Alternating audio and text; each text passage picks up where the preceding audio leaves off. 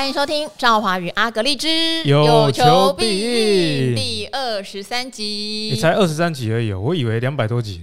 因为我们 VIP 录的比较多 对哈，那这个免费版也是，就是每一个礼拜我们都会找一些。相当热门的议题，或是我们有兴趣帮大家提前挖掘的议题，来跟大家做讨论。那很有趣啊！哈，有一些订 VIP 的朋友就说啊，你们不要再免费了。然后有一些免费喜欢听免费的朋友就会说啊，为什么还要收钱这样子？其实我跟你讲啊，这个我常常跟厂商在吵架，也是关于这方面的问题。嗯，比方说啊，我原本就预计做了两集 VIP 好了，嗯，那我多做了这个免费的，其实没有影响 VIP 的权益，完全没有哟。哎，对不对？我原本只要做两集嘛，啊，我现在多做了一集免费的，那对你的权益有影响吗？没有影响。那付费的啊，那免费的人他会说，那你怎么做 VIP？那个已经忘了你们的初衷，乐于分享了啊？没有啊。假设原本每个礼拜要一集免费的啊，现在多做两集 VIP，并没有违背初心啊，就是供不同的人选择哦。就是你要免费你就听免费啊，你想要付费你就听付费。其实我觉得是很公平的。好啦，因为我跟阿格力也没有领薪水嘛，哦，我说做这个频道，那所以当然就是希望大家能够支持我们长久经营这个频道下去，免费有点像试吃吧。好，听听看我们怎么去判断股票的哈，然后听听看我们怎么去分享一些议题。如果觉得我们讲的有道理，我们总是有要还是得公开曝光，让人家听听我们在说什么。有道理，觉得喜欢，有问题想要问，那就可以欢迎加入我们的 VIP 哈、嗯。好，我觉得都很欢迎大家，不管免费付费都来收听。那我这边先解答一个万年的问题，因为呃时不时就会有人问说，哎，我某某集不能听，你们能不能帮我排除？好，首先因为我跟阿格丽不是平台的。怎么讲？我们没有权限，对，我们没有权限去排除任何的问题哈，但。之前有跟大家募集过，怎么样来排除单集 VIP 不能听？很多人都有提供答案，而且答案一模模一样样，就是先删掉你的 APP，重新下载。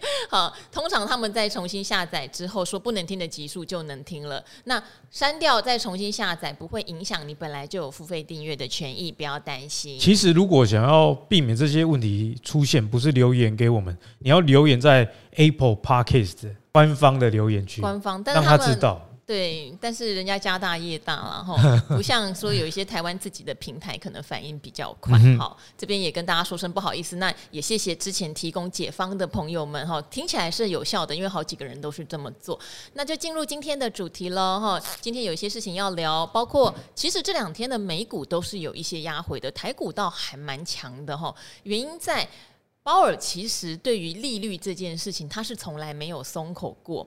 可是因为通膨的数据已经连续两个月 CPI 的状况都很好嘛，哈，下降的幅度蛮多的，而且都低于市场预期，所以华尔街就有一点点觉得，我才不管你鲍尔在利率决策上怎样，反正，哦，我们大概知道终点利率就是在五趴左右啊，可能到五月升息就见顶啦，见顶的事情就没什么好怕的，就跟业绩业绩如果衰退到见底。我就觉得没什么好怕的一样。嗯、对，现在市场的态度就是利率见顶，我已经知道应该会在五月，而产业的见底，大家现在猜好不好？现在猜，大部分也是可能是今年的第一季或今年的第二季。当然，我自己走访很多的产业界，都觉得哦，投资市场好乐观哦，他们都不确定是不是今年一、二季真的会落地啊。但投资市场现在的判断是，既然对不对？利率的顶我知道，景气的底我也知道。那就是买股票喽，所以市场就充斥着很乐观的状态。但是呢，哦，这个鲍尔发现自己讲话没人听之后呢，就在派出别人，好不好？继续来讲哈，找他的网军是不是？应该是实际上会交 交会接触的朋友哈。例如说联准会的理事华勒也是一样哈，他就提醒说，对抗通膨的战斗是真的没结束哦，货币政策收缩，其实这个是市场比较怕的哈，缩表。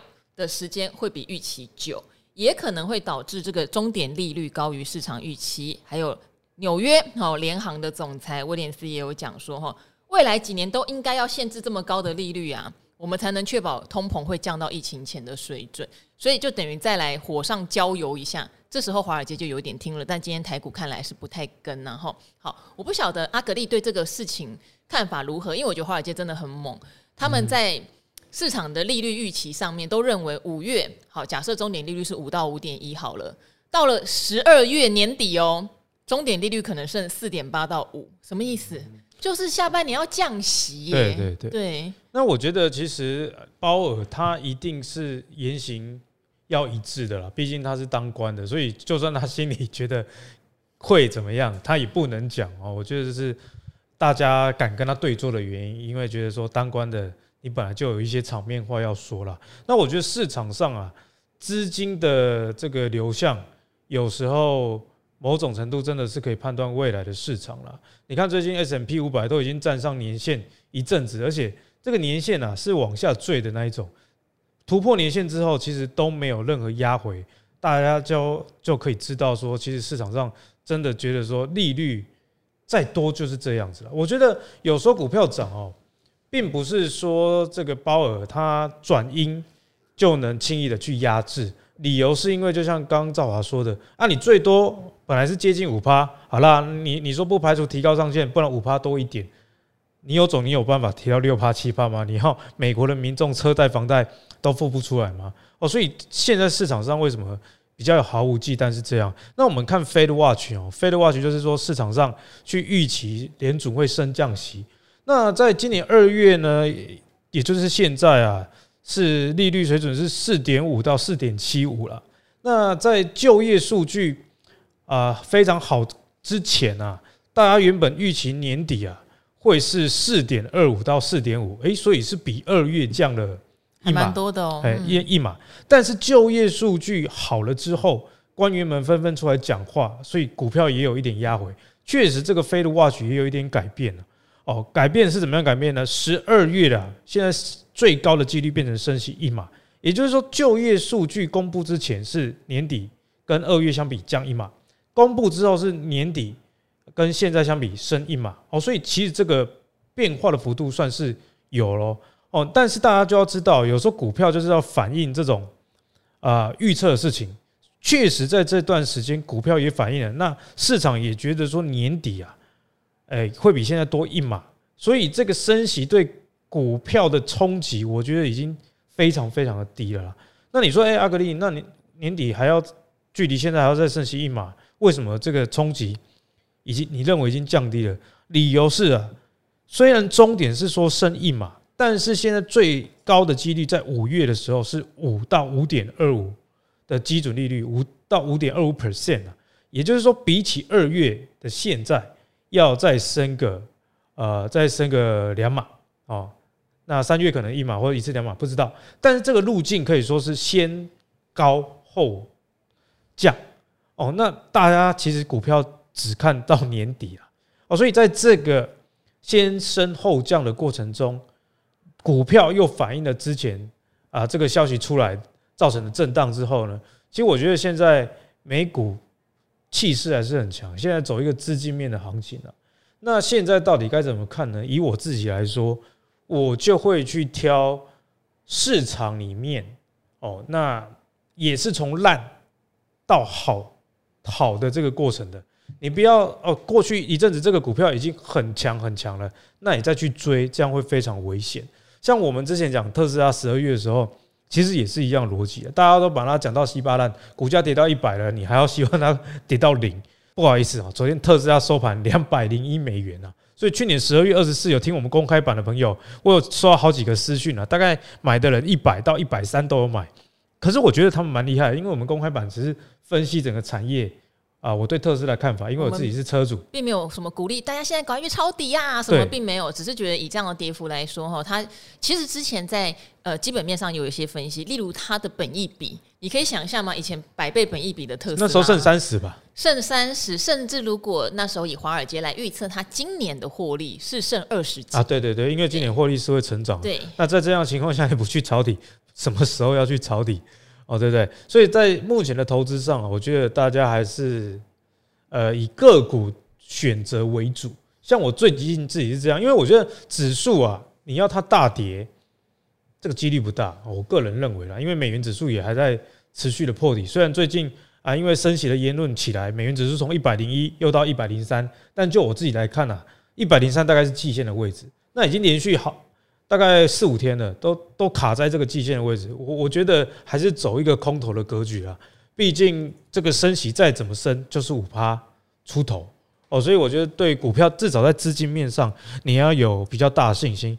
但重点就在选股了，我觉得现在指数的空间有限啊，我个人的观点是这样，重点是在个股上，你不要去选到一些个股啊，它今年 EPS 是会变烂的，我觉得这是很大原则。你看特斯拉为什么在涨？理由就是因为特斯拉今年预计要卖一百八十万台车，可能大家对一百八十万台没什么概念，我给大家一个呃概念啊，Volvo 这应该也算全球很大的车厂吧，Volvo 去年全球卖六十万台车，哦，那。B N B N W 是去年啊，全世界卖最好的，大概卖两百四十万台，宾士卖两百万台，特斯拉今年的目标是一百八十万台，而这个成功的几率我相信很高，因为去年就已经一百三十万台，那今年特斯拉又有 Cybertruck 他们的这个电动皮卡哦，啊以及 Model X 跟 Model X 已经开始要放量了，像台湾。可能今年买得到，那中国也开始有公布售价，你就可以知道说，哎，这个公司从大家去唾弃它，那到今今年会有一个转折。特斯拉就是一个很显著的例子。所以特斯拉为什么？你看最近美股在跌哦，特斯拉也没有跌，是因为它的坏消息，你知道它坏了，全部都坏了，都已经反映了。但是它的好是一点一点加上去，例如说它降价之后，大家酸说啊没有需求啊，可是特斯拉降价之后，造啊。一个月内有连连升了两次，Model 我觉得超夸张，把它当期货在吹，对对对，Model Y 啊，呃，从降价以后，美国啦，好 Long Range 长里程版本调价两次，涨了两千美元，哎，两千美元很多哎，六万台币。那我去研究一下，为什么特斯拉敢涨价？哦，因为听我们的观众很多都持有特斯拉嘛，那很多人。看到特斯拉涨也好奇哦，所以就帮大家分享特斯拉敢涨、再再涨价有两个原因呢。第一啊，之前降价那么多，有一个很大原因是为了抢美国这个通膨削减法案。嗯哦，那去年呃年底的降价是因为提早给你通膨削减法案补助每一台七千五百美元哦，这很多哦。哦，那那今年呢一开始。美国的政府认定特斯拉的 Model Y，因为认定的标准不一样，它采用的标准，诶就不赘述。但是把 Model Y 认定不是休旅车，那认定不是休旅车呢的差异是什么？如果你在美国被认定是电动休旅车啊，你只要售价不要超过八万美元，都可以拿到这七千五百美元的补助。哦，那如果你不是被认定是电动的休旅车，你就是变成一般的电动房车轿车。这个补助的上限是五点五万美元哦，所以特斯拉为什么今年年初降这么多？它就是为了争取这个七千五百美元的补助哦。这个七千五百美元真的很多诶，你买一台车，呃，一百多万台币，可是政府补你二十几万台币哦，所以这就是特斯拉为什么要降价的原因。但是最近为什么又涨价？因为车车主啊，还有这个汽车行业去跟。美国政府抗议，因为不只是特斯拉，很多车厂的电动修理车被认定它不在修理车的定义里面。哦，有点绕口了，但简单来讲，最近这个规定已经放宽了。哦，所以特斯拉的 Model Y 是它卖最好的车哦，它在全世界的销量去年是前五名哦，是非常夸张，一台那么贵的车已经符合到这个八万美元啊以下就可以获得补助。哎，所以大家就知道它为什么又调价了。因为我之前是为了争取这个补助，那现在呢，既然法律放宽了，我就可以慢慢调回接近我之前的价格。那这样子有两个作用：第一，我可以增加我的利润；第二，车主也会，这就像股票一样，我打出这个 U 型底、V 型反转之类的哦，大家就会比较愿意去把这个订单消化。哦，那第二个原因啊，除了美国的这个补助上限以外啊。就是特斯拉的全球待消化的订单，在降价之后有大幅的回升。其实之前我在理财达人秀有跟大家分析过，诶，特斯拉的车卖这么好，那为什么股价在跌？哦，这个是讲在我们说股特斯拉股票会再起的原因之前哦，因为我说它的待消化订单啊，已经太低了。哦，去年七月以前啊，特斯拉的待消化订单大概是在四十七万台。哦，就是啊，我还有四十七万台车，我还没有交出去。可是到去年年底的时候啊，只剩七点四万了。那为什么？一，除了市场的需求啊有降低，市场需求降低，大家要懂这个中文的意思，不是没有人要买电动车，是因为这个股票也跌嘛，那通膨也高嘛，所以比方说原本一百个人要买，现在剩八十个，其实对特斯拉来说还是正成长，只是说这个成长性可能是不如预期。那第二就是特斯拉的产能全开，因为我之前有跟大家分析过，现在电动车的市场啊，特斯拉策略是我不想要太去顾我的盈利，我要的是市场的市占率。因为特斯拉它卖软体，它又盖超级充电站，我只要把市占率提高，那我可以呃后面再赚回来。加上你看其他电动车的车厂啊，比方说宾士好了，它电动车大概呃非常多种啦 EQA EQB EQC EQS 等等，但是呢，特斯拉就只有四种车型，所以在单一车型的情况之下，这个工厂的摊体的成本它是比较有办法去应付，所以它有办法降价。好，那我刚刚讲到到去年年底为止，因为特斯拉产能大开加加上这个需求，因为通膨影响的关系啊，以及大家在观望今年的这个美国政府的七千五百元的补助，这个都是原因。那去年年底剩七点四万台的待消化订单嘛，好，宣布降价之后，不过两个礼拜哦，这个待消化订单啊，从七点四万变成十点七万，多了大概订单一下就来了，对不对？大概多了五十趴。重点是啊，我仔细去拆解数据之后。本来去年年底啊，欧洲的待消化订单基本上是没有什么需要消化的。可是现在欧洲的待消化订单又几万台了哦，所以在这样的情况下，特斯拉为什么又敢涨价？你从它敢涨价，你就可以知道说，诶，股价应该还有机会再保持乐观哦，因为它敢调价，意味着订单有进来嘛。如果我调价之后订单没有增加，那我敢继续调价吗？就不敢了哈，所以特斯拉今天帮大家补充到这里哈，就是说，如果你是有持股朋友，因为我看很多人都有持股啊，那你如果是听我们 Podcast 的朋友有买的，到现在没有半个人是亏钱了。但是先说哦，这个还是大家听完我这样解析之后，你做的一个很好的判断。我觉得投资就是这样，你取得哦有第二层思考的资讯之后，那你不要人云亦云，你自然知道说投资该怎么去做。那讲到特斯拉，其实我最近哦，因为我自己也有特斯拉，我也有买了啦，所以虽然我我有关注它的股价没有错，但是呢，我更关心的是 Twitter。好，因为马斯克也有特别去讲到 Twitter，对不对？对，马斯克其实就是一个炒股高手。哎，我觉得他是。好，你呃，大家如果有印象的话，其实我们在讲特斯拉落底哈，或者是说呃股价会再起的时候，马斯克自己已经讲了，他两年内都不会卖特斯拉的股票。说实话哦，他讲的时间点也几乎是最低点。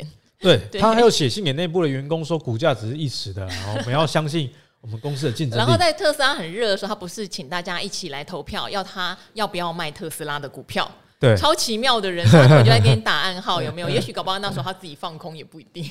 对，其实因为他讲完就跌啦，他他就卖了一堆股票，卖了一堆股票。哎，是你们叫我卖的，大家赞同啊，耶！然后就跌。对，马斯克的个性其实这样，他算是一种啊。他不是伪君子，他是真小人。他是怪怪咖。对我，我跟你说，我可能要要降了哦。啊，你们说好啊，我就 我就真的降了。好，那为什么我关注到 Twitter 呢？因为其实 Twitter 啊，根据马斯克自己的发言啊，他说往损益两平前进。我们姑且不论这件事情的真假，他砍了那么多人，可能成本真的对对，以他砍的这个幅度，确实是如此啊。以马斯克过去的记录来看啊。他喊多的时候，除非那个东西真的是涨到无法无天的，你可能可能不要太相信他，不然通常他在低点喊多，后面出现多的几率蛮高的。哎，他曾经说可以用比特币买特斯拉，让比特币大涨。其实他那时候就是在暗示你。其实他就是最大主力，因为他很多的这个 比特币一起狂飙，那他就故意抛这个议题嘛，让大家觉得说哦，这个比特币它有实际的市场可以交易货币的功能，对对对，所以它很厉害。所以呢，我最近反而是在留意 Twitter，因为 Twitter 其实最近也中了一个做了一个变革，就是说，像我自己是经营 Facebook，我已经经营十年了。那经营 Facebook 的一个坏处就是说，你贴文啊，你其实分不到钱。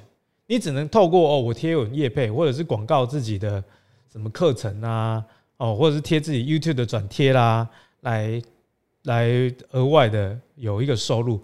但是你贴文本身要赚钱，这个是不太有这样的机制。那现在 Twitter 就推出了这样的机制嘛？但是它前提哦，你创作者自己要成为订户，你也要付费订阅 Twitter，你才享有未来你的贴文下面的留言如果有出现广告的话，你可以分论。那姑且不论这个方式最后市场会怎么样，但我觉得以股票投资的角度来看，Twitter 的烂大家都知道啊，它有没有改变？有，它裁员。那裁员不能解决公司最根本的问题，就是竞争力。那你在营运模式上也开始做改变。而且我最近看到我们的股癌哦，股癌就是我们 Podcast 台湾非常有名啊，也是我们的呃什么 Podcast 之友哈。对对，股癌最近在玩 Twitter 了。啊、然后他他自己公开讲的，他是公开讲的，所以这个大家可以去看。他说他觉得 Twitter 其实还蛮好用的，触及率也蛮高的。他有跟其他的社群网络做一个比较哦，所以 Twitter 在马斯克这样商业模式的变革，以及啊我们古埃大大的试用，诶，我觉得哦，刚刚美拜，我最近也想要弄一个 Twitter 的账号来来研究看看哦。那为什么会想要看 Twitter？除了我刚刚讲的原因呢、啊？马斯克他自己是炒股天王。哦，那跟着他同进退，我觉得是蛮不错的。以外，之前呢、啊、有一个投资人叫巴伦资产的创办人哦，叫罗恩巴伦哦，所以巴伦资产就是他自己的名字啊。这个人是谁呢？他当初哈投资特斯拉，在很早期就投资。正好你知道他赚多少钱吗？他靠特斯拉赚了一千五百亿的台币。哇！所以他是非常相信马斯克的啊，他是非常相信马斯克。之前那个那个木头基金，那位女股神也曾经赚过，还喊特斯拉要上三千块，有没有？我觉得他是有点那个不知道停利啊，哦，也是要听一下我们。后来就全部赔光光。对，他不知道停利啊。好，那这个巴伦呢？他最近做了什么事呢？他最近砸了一亿美元，也就是三十亿的台币入股 Twitter。他说：“哦马斯克跟他表示，这个投资即将在三年内哦，可能会帮他赚到两三倍。我不知道是马斯克跟他讲实话还是讲假的啦。但这个巴伦资产的创办人真的有买，那他为什么要讲这件事情？因为他已经买了嘛，他也希望讲出来抬轿一下。对对对，坦白来讲就是这样，他也希望大家来抬轿啦。哦，所以我我觉得经由这几个消息呢，我反而会对 Twitter 有兴趣。”那我自己可能小买一点啊，因为我跟大家讲，就像以前的航运股一样，那种有转机的，有可能有暴利的哦，你不要压太大，因为事情都是正反两面。好，我不给你背哦，我只是分享我的观点。好，那跟刚刚跟大家分享完这个美股，还有这个 Fed 的升息节奏该怎么看，我们再回到台股。最近的话，很多观众都留言给我，就是说啊，哈格力，你的股票涨到无法无天呐。中信店涨到八十几块，红泉啊，红泉涨到快一百块钱。然后之前加一，其实这在我们 p o c k e t 都讲过，其实都是长期追踪的股票，也不是突然蹦出来的。但是大家就会觉得说啊，阿格力你现在讲的时候啊，这个股价也在相对高点。应该是说等涨上去之后，大家才会说，哎呀，真的好准哦，还有没有？通常的心情都是如此。加一没有涨的时候，就会觉得哦，就很无聊。对，加一七十几块了嘛。而、啊、我们讲的这个。现金流机器过年的那一集，很多个股啊，其实都飙翻天了。包含我们之前讲金融，我不是有讲一集吗？我说你与其啊纯金控股，为什么不关注像金控股的软体服务公司？是我那时候讲五四零三的中菲，哦，中菲从那时候六十几块，也到这个七十四块，我都有。其实后来我都有偷偷去买阿格力概念股。今天啊，gay，你以前是不买我讲的股票？蛮少的，应该是合作过后，也不是涨上来哈。蒙天啊，对我这边也顺便插播一下，就是说我我们常常在宣导一个观念，很多人在最近股市大涨的时候，例如半导体在大涨或者生技股在大涨的时候，整个心情哈，就像二零二一年哈航运股之类的，心情会非常动摇。会觉得别人赚钱像喝水，会有很羡慕甚至嫉妒的心情跑出来，然后会希望把钱都可以压在这类型的股票。那如果是价值型的，告诉你未来前景很好，可是现在没有动，它现在对你来说就好像有点食之无味，不想理它，觉得资金没有效率，所以呢就会把钱开始往比较投机或者是说比较高本一笔的股票做移动，但是不会停利，这是第一点。第二，反转的时候手脚很慢。然后就导致最后是被套牢，嗯、所以呢就会很苦恼，说怎么办？要怎么克服这种情绪？其实我们两个之前常常聊，兆华就是一定两笔钱，一笔钱阿格力概念股，好好 那个账户，说实话哈，你不管它，你又少操心，你获利又稳定。另外一个就是试吃概念，止痒啊，止痒啊。试吃是什么呢？因为赵华那么多的朋友，那么多的达人，如果他们推荐的公司你都没有碰，最后他就会说，哎、啊，就。你讲了，你 看到没有？丢笔了哦。哦，对我朋友说高利几十块就叫你买了，对不对？好，所以如果没有买的话，你会有一些压力的。我就在那边做比较短脆。好，一方面你可以满足手痒脚痒啦，对对，一方面你也满足朋友跟你爆牌嘛，对。但是你长期下来，绝对是那个不用让你伤脑筋的户头。可以让你赚到最多钱哈，这边也是跟朋友分享。阿格力的概念股可能在去年下半年的时候很无聊啊，嗯哼，对。但是现在它也涨了，当然你说这个涨幅，它可能比不上你去买 IP 股，什么买创意，或是买储能股、买高利，或是像生技股买美食，也许没有那么飙。可是你的心情实在是超安定的，而且殖利率又好。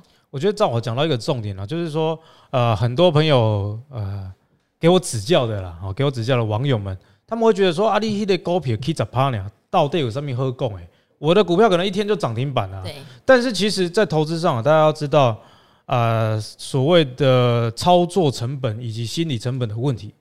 哦，我讲的股票，大家长期有都有追踪啊。其实这也不是我们胡乱哦，因为我常常习惯一档股票讲好几年。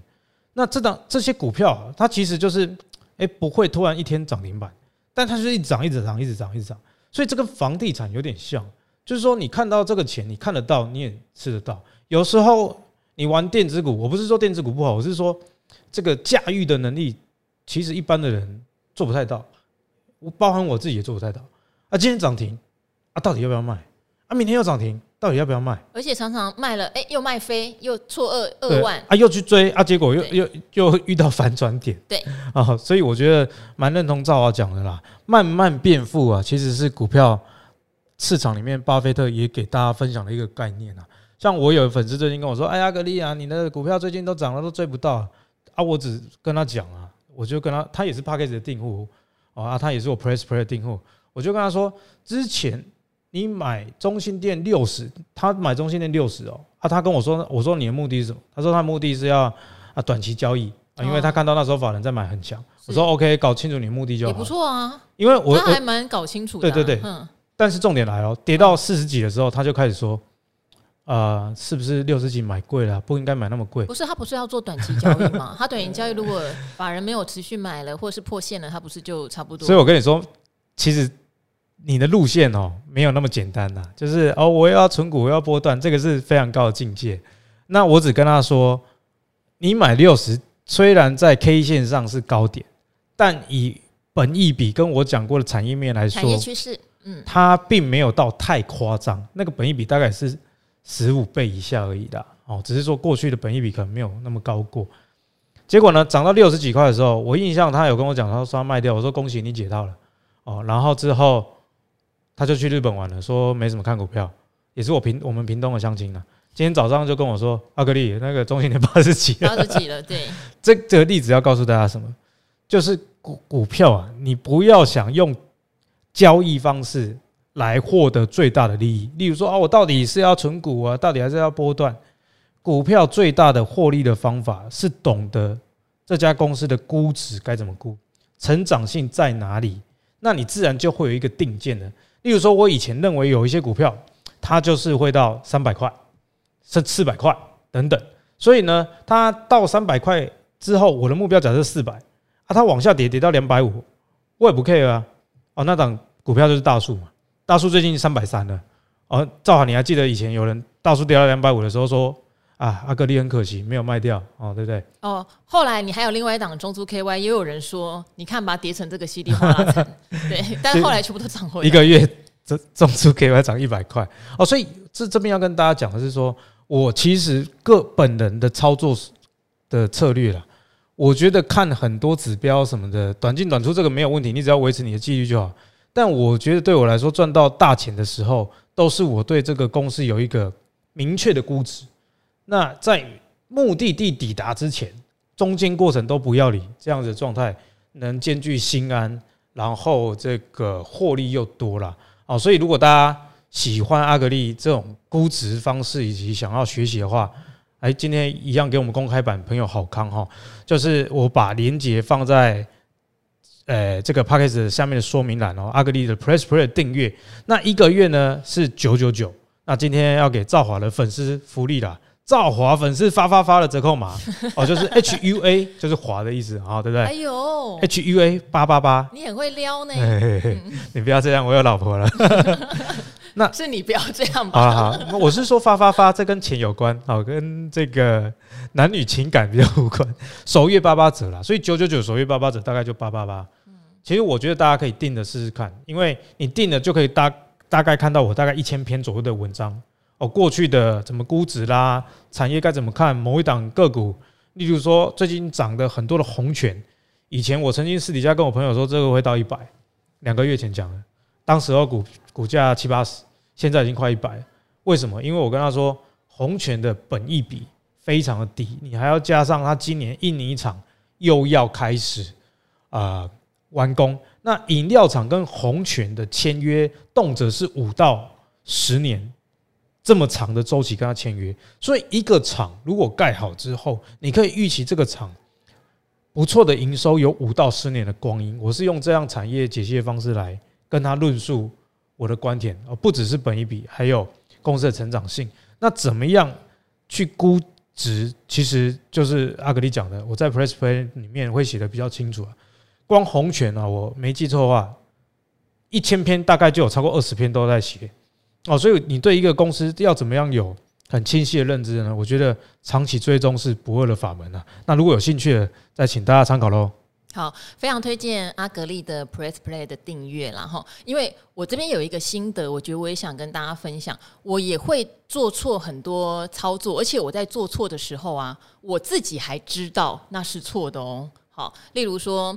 呃，朋友推荐热门股啊，可能像最近很热门 Chat GPT 的相关概念，好，假设是这种的，那你在内心的本心其实并没有非常认同的原因是，呃，聊天机器人现在很热，对不对？但它背后哈有关于半导体的应用，跟它所谓需要的算力啊，它都不是一个很大的商机，或是很大的，不能说它没有商机，但它对于半导体硬体或是软体。衍生出来的商机真的是少数几家可能吃的比较足，可能不如一只 iPhone，对不对？对，可是硬体就真的商机也没有很大，这样，所以现在就变成是，只要你提到你是点 AI 的，就全部大涨。好，那当然你在涨的过程中也会有人跟你推荐嘛，那你可能就会想说跟，可是。你就会有一个发现一个很不安的感觉。第一，你对它的基本面已经不是那么的理解，或是不是那么认同了。第二，它可能在涨的时候，天天都是半根一根上去，你就会变成追高。你在追的时候，内心，我只是举这个例子，以前有很多这样的产业哈，元宇宙或什么的，你内心就会一有一个风吹草动。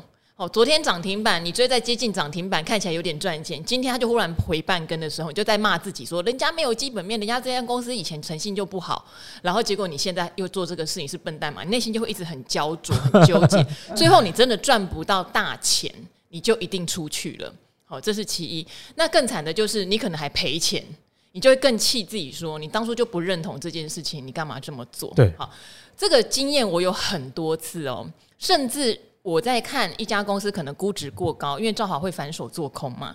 然后明明它今天已经跌了，跌停板了，打开你就还手痒去空，其实内心你就知道这不是一个好的做法。人家可能已经反应利空了，你还在那边踢，那果然后来他可能一反弹就嘎你。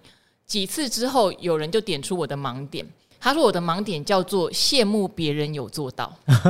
我觉得这句话对我非常受用哦。所有的股民都在羡慕那些。有做到的人啊，人性也其实都是这样，而且是快钱，你才会羡慕。要是像阿格力是啊，报了两年有这个绩效，对对对，你可能不见得羡慕哦，你只会想问那还有没有？可是等你真到阿格力在 PP 可能真的写了一档新的，你就想可能要两年才会涨到那样，那我还是去投机做别的，有可能心情是这样。对，所以我觉得戒掉这件事情，就是戒掉羡慕别人赚快钱，因为别人也会赔钱，只是没有告诉你。嗯、对，我觉得找到自己真心安心的信仰这个事情是极度重要。赚波段真的很难。我这边想要举一个例子哈，最近不是很多科技公司，大家好像都认为最惨的时间过了，价格就开始狂炒。我举一档驱动 IC 的联咏好了，因为联咏，我们是真的在接近两百元的时候，节目常常在讲它。有好，常常在讲它，古鱼也在讲它，古鱼甚至用它是一个可以用股价净值比来评估的公司来评估它。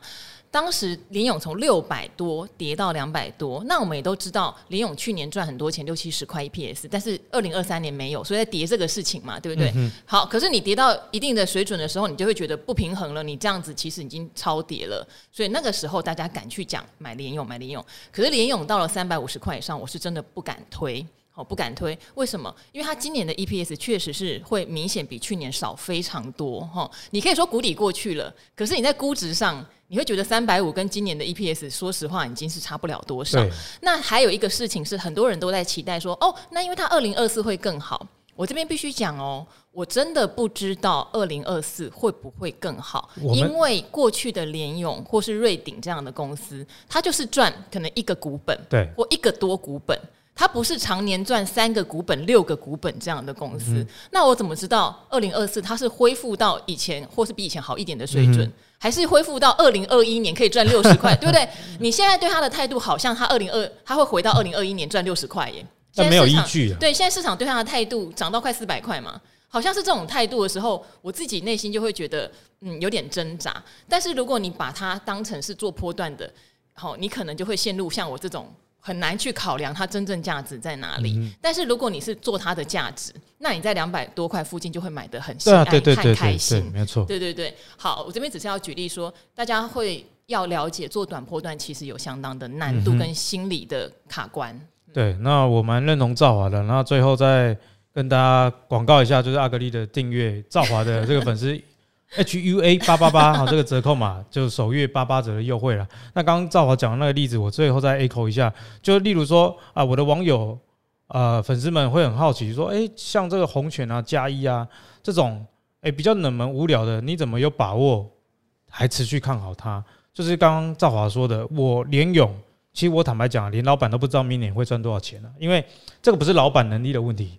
这是这个产业的特性就是这样，它跟着面板嘛。对对对，我哪知道说明年的面板到底好不好？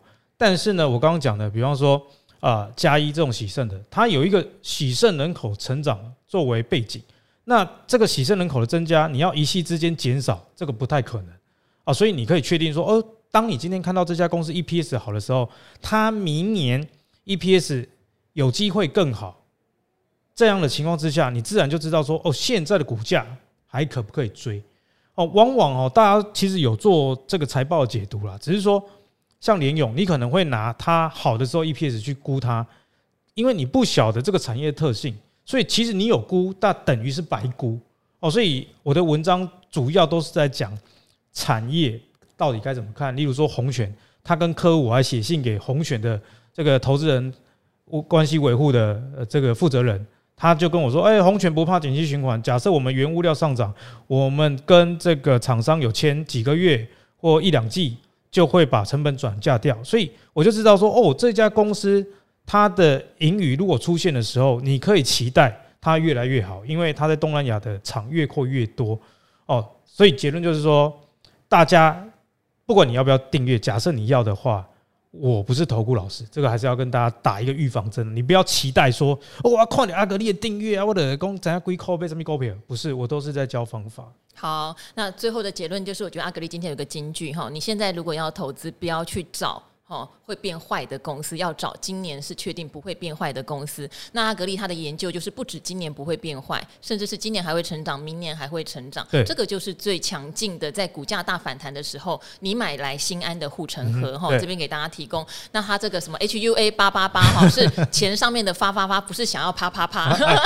对，因为没有男女的关系。好，最后开个小车。好了，那我们今天也讲了非常多哈，也希望大家有什么意见给我们回馈。那今天的。兆华与阿格丽兹有求必应，就到这边喽，下期再见，拜拜，拜拜。